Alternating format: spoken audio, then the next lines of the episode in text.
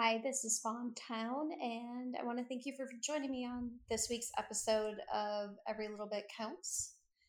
I'm wanting to talk a bit about our abilities and our gifts and utilizing them, activating them, connecting with them, because I think many out there tend to question, how did they get the ability to become a psychic, or how are they a medical medium, or how did they become a healer?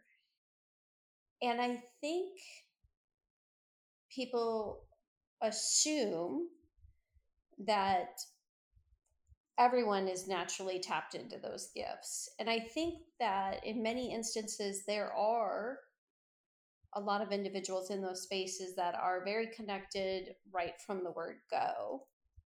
And they learn how to utilize them. They learn how to work with them. They get a mentor, because I believe in many instances, when you have those gifts or abilities, they come across as very confusing. When when the mediums can see spirits at a very young age, I have heard and have had experience around that where it's very confusing, very disturbing.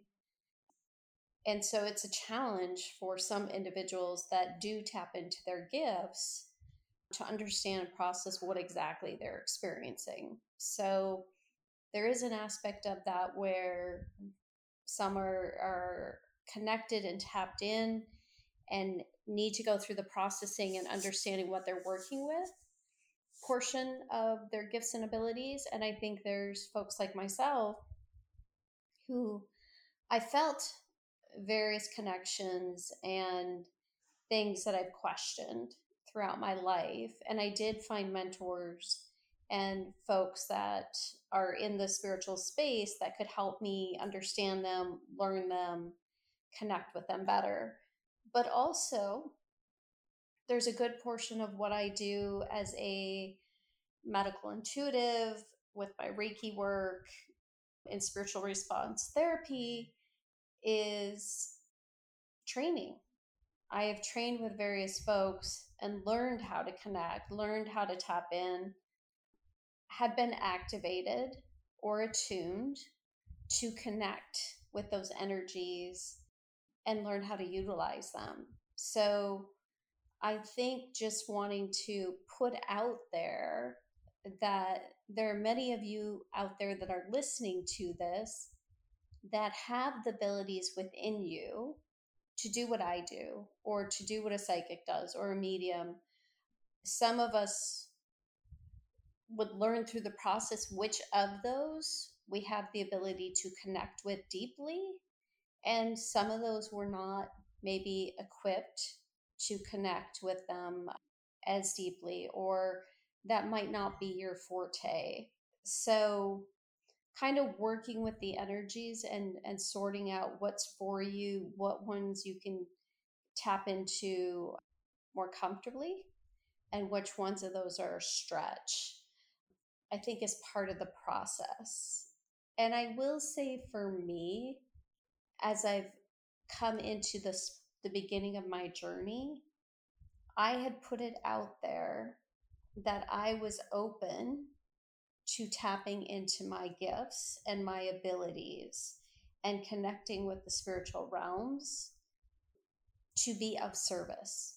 I wanted to be of service. I wanted to do something different than what I was doing in my current professional space. And the reason being is because I feel that I see people struggling with health, mentally and physically. I see people challenged with all the things that are going on in the world at this time.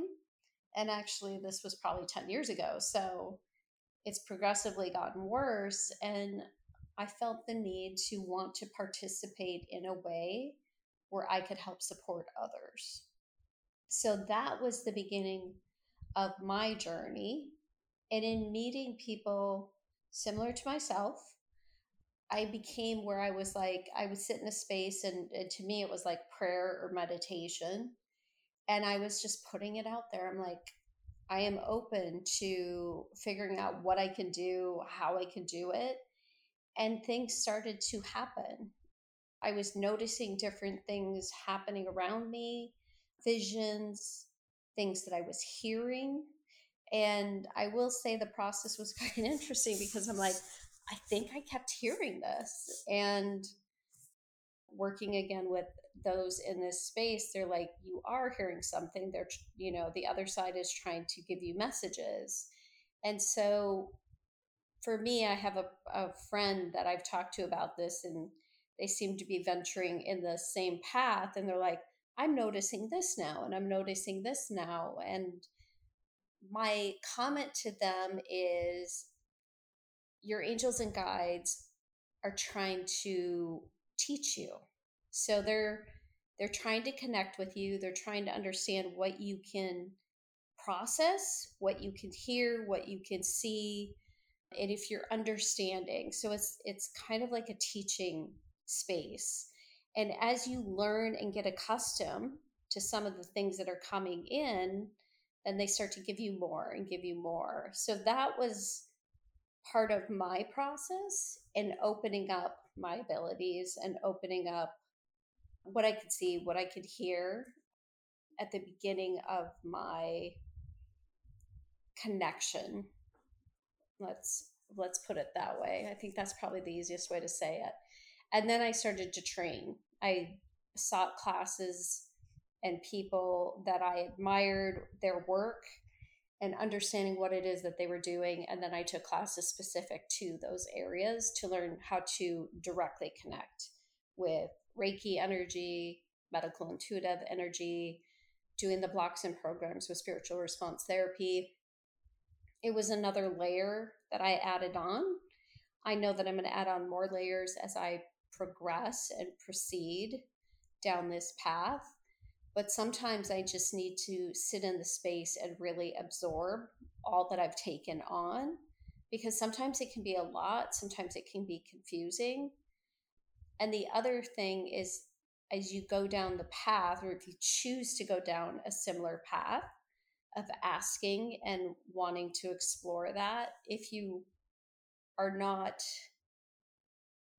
born knowing exactly what your gifts are and how you connect with them.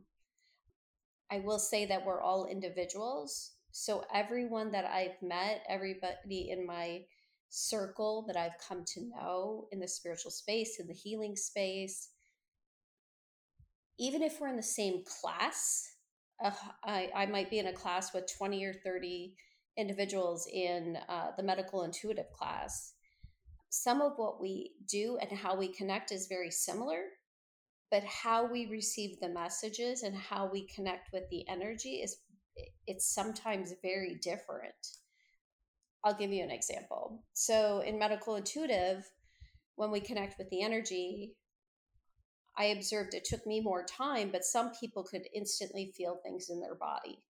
Like when they were connecting with someone's energy and working on them, they're like, oh, I could feel it here. I could feel it there. It took me longer to get there. Now I do, but I still feel like we all feel it a bit differently. Some people were very visual right away. Like they could actually see the physical parts of the body and knew what was happening visually. And not everyone is visually gifted. So you might connect with just a knowing or the feeling aspect. It might come to you in another way. They talk about the clairs, clairaudient, clairsentient, clairvoyant, etc. So that's essentially kind of describing how you connect. Is it sound? Is it feeling? Is it a knowing of it? Some of those, you might have multiple clairs that you utilize in your abilities.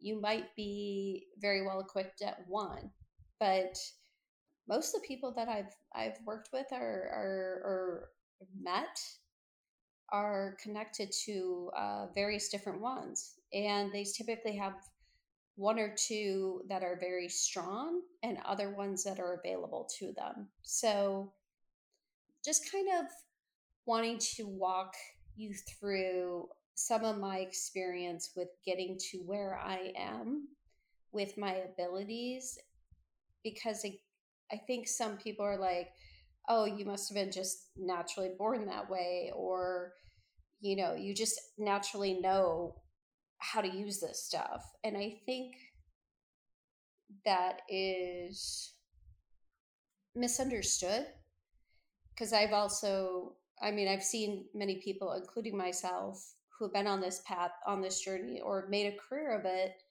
that have found it very confusing.